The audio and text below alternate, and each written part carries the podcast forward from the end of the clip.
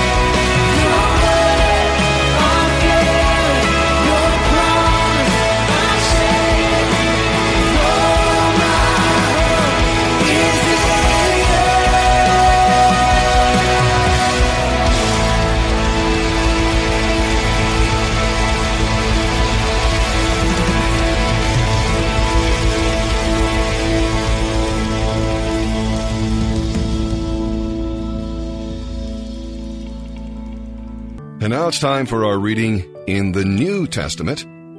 And our verses will come from the book of Mark, chapter 4, verse 26. We'll read through to chapter 5, verse 20. Now, God promises that His harvest will be magnificent and prolific, the best fruit ever grown. You know, your witness may be weak and your efforts may seem to influence so few, but the Word of God is a powerful growth agent. Keep your eyes on the great harvest to come and don't let bad soil or weeds discourage you from faithful service and witness. Jesus used this parable to explain that although Christianity had very small beginnings, it would grow into a worldwide community of believers.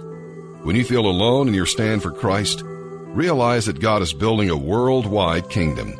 He has faithful followers in every part of the world. Your faith, no matter how small, can join with that of others to accomplish great things. Now, the lake that we'll read about here in Scripture today in the New Testament is, of course, the Sea of Galilee, a body of water 680 feet below sea level and surrounded by hills. Winds blowing across the land intensify close to the sea, often causing violent and unexpected storms. The disciples were seasoned fishermen who had spent their lives fishing on this huge lake. But uh, during this squall, they panicked. Problems occur in every area of life. Storms come, don't they? The disciples needed rest, but they encountered a terrible storm. Now, the Christian life may have more stormy weather than calm seas. As Christ's followers, be prepared for the storms that will surely come. Don't surrender to the stress, but remain resilient and recover from setbacks. With faith in Christ, you can pray, trust, and move ahead. When a squall approaches, lean into the wind and trust God. The disciples lived with Jesus, but they underestimated him. They did not see that his power applied to their very own situation. Jesus had been with his people for 20 centuries, and yet we, like the disciples, underestimate his power to handle crises in our lives. The disciples did not yet know enough about Jesus and we can make the same excuse. Although we cannot be sure why demon possession occurs, we know that evil spirits can use the human body to distort and destroy people's relationship with God and likeness to Him. Even today, demons are dangerous, powerful, and destructive. Now, while it's important to recognize their evil activity, we should avoid any curiosity about or involvement with demonic forces or the occult. If we resist the devil and his influences, he will flee from us. And with that, let's begin our reading today here in the New Testament. February 20th, the New Testament, Mark chapter 4, verse 26 through chapter 5, verse 20. Jesus also said, The kingdom of God is like a farmer who scatters seed on the ground. Night and day, while he's asleep or awake, the seed sprouts and grows but he does not understand how it happens. The earth produces the crops on its own. First, a leaf blade pushes through, then the heads of the wheat are formed, and finally the grain ripens. And as soon as the grain is ready, the farmer comes and harvests it with a sickle, for the harvest time has come. Jesus said, How can I describe the kingdom of God? What story should I use to illustrate it? It is like a mustard seed planted in the ground it is the smallest of all seeds, but it becomes the largest of all garden plants. It grows long branches, and birds can make nests in its shade. Jesus used many similar stories and illustrations to teach the people as much as they could understand. In fact, in his public ministry, he never taught without using parables, but afterward, when he was alone with his disciples, he explained everything to them. As evening came, Jesus said to his disciples, Let's cross to the other side of the lake. So they took Jesus in the boat and started out, leaving the crowds behind, although other boats followed. But soon a fierce storm came up. High waves were breaking into the boat, and it began to fill with water. Jesus was sleeping at the back of the boat with his head on a cushion. The disciples woke him up, shouting, Teacher, don't you care that we're going to drown? When Jesus woke up, he rebuked the wind and said to the waves, Silence, be still. Suddenly, the wind stopped, and there was a great calm. Then he asked them, Why are you afraid? Do you still have no faith? The disciples were absolutely terrified. Who is this man? They ask each other. Even the winds and waves obey him. So they arrived at the other side of the lake, in the region of the Gerasenes. When Jesus climbed out of the boat, a man possessed by an evil spirit came out from a cemetery to meet him. This man lived among the burial caves and could no longer be restrained even with a chain. Whenever he was put into chains and shackles, as he often was, he snapped the chains from his wrists and smashed the shackles. No one was strong enough to subdue him. Day and night he wandered among the burial caves and in the hills, howling and cutting himself with sharp stones. When Jesus was still some distance away, the man saw him, ran to meet him, and bowed low before him. With a shriek he screamed, Why are you interfering with me, Jesus, Son of the Most High God? In the name of God, I beg you, don't torture me. For Jesus had already said to the spirit, Come out of the man, you evil spirit. Then Jesus demanded, What is your name? And he replied, My name is Legion, because there are many of us inside this man. Then the evil spirits begged him again and again not to send them to some distant place. There happened to be a large herd of pigs feeding on the hillside nearby. Send us into those pigs, the spirits begged. Let us enter them. So Jesus gave them permission. The evil spirits came out of the man and entered the pigs, and the entire herd of two thousand pigs plunged down the steep hillside into the lake and drowned in the water. The herdsmen fled to the nearby town and the surrounding countryside, spreading the news as they ran. People rushed out to see what had happened. A crowd soon gathered around Jesus, and they saw the man who had been possessed by the legion of demons. He was sitting there fully clothed and perfectly sane, and they were all afraid. Then those who had seen what happened told the others about the demon possessed man and the pigs. And the crowd began pleading with Jesus to go away and leave them alone. As Jesus was getting into the boat, the man who had been demon possessed begged to go with him.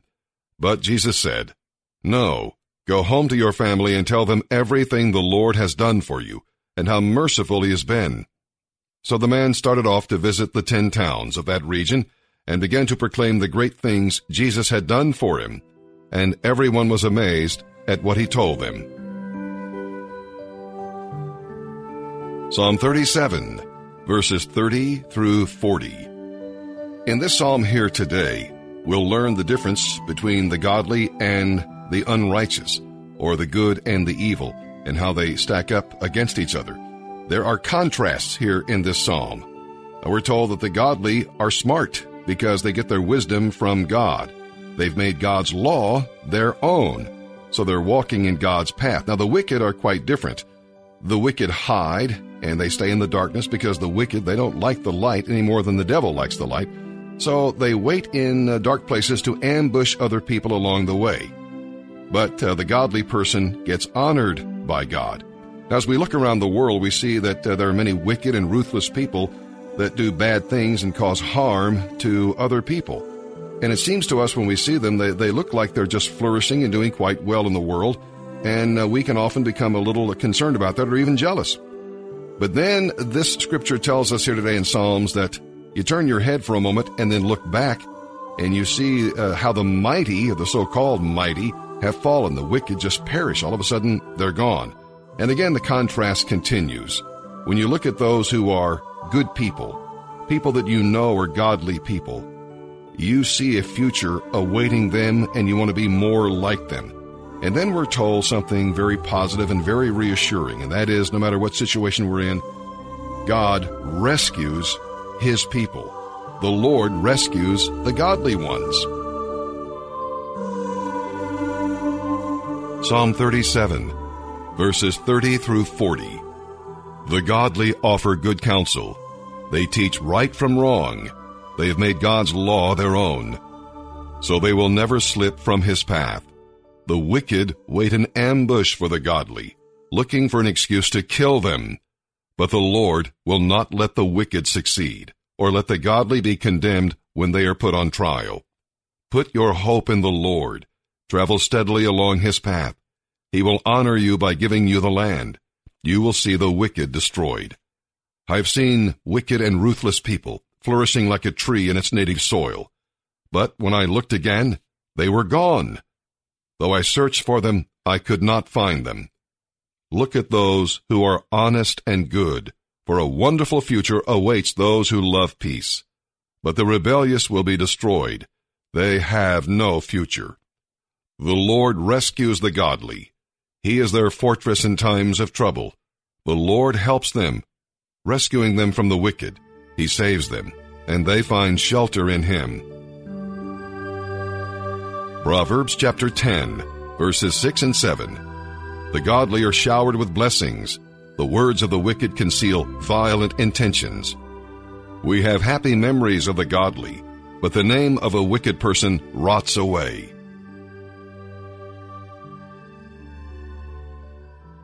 You sing, come just as you are. Skin and bones smell like a bar. You sure you want me there this way? Okay. Well, I'm on my way. Grab this bottle just in case. I'm just too ashamed to pray. I'm bringing this burden to you now. Yeah, the prodigal son returns. The only way that I know how.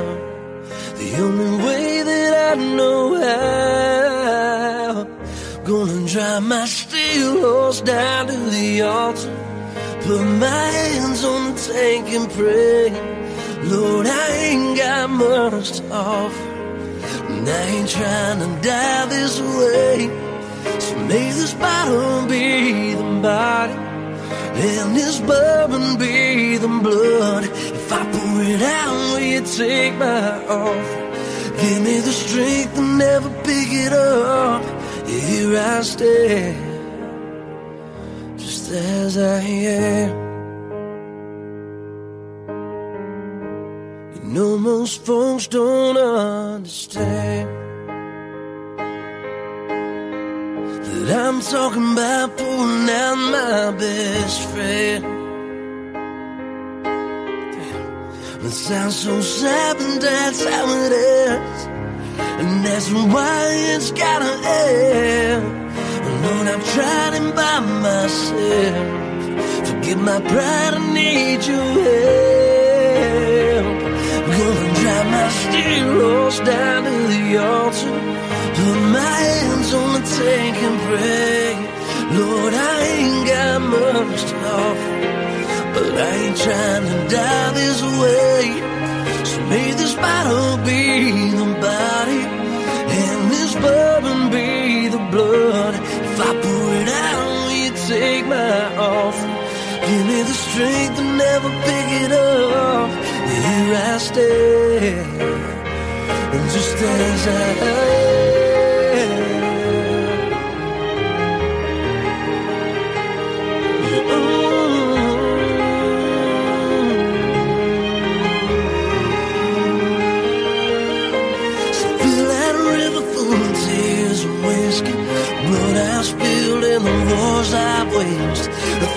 Thousand love lost, unbroken memories. Scars on the heart, the skin I'm wearing raise me up. A brand new man so I can face this world just as I am. You sing, come just as you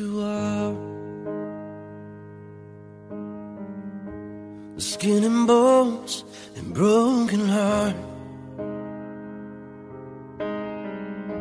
You kept your word, and here I stand. Born again.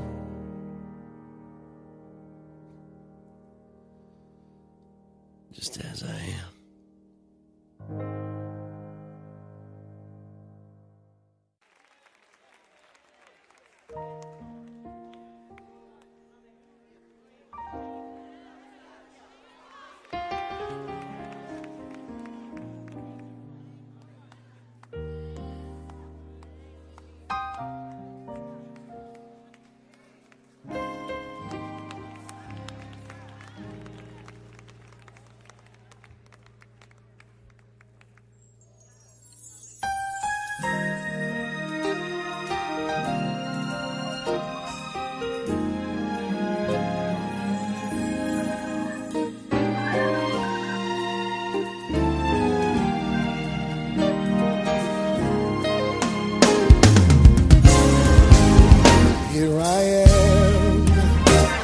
still standing. Here I am. After all I've been through, I survived every toil, every snare. I'm alive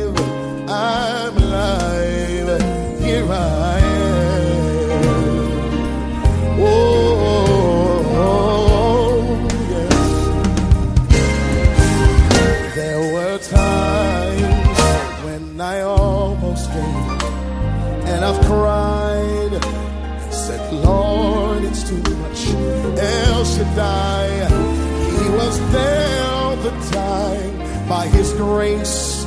He is keeping me alive by His grace.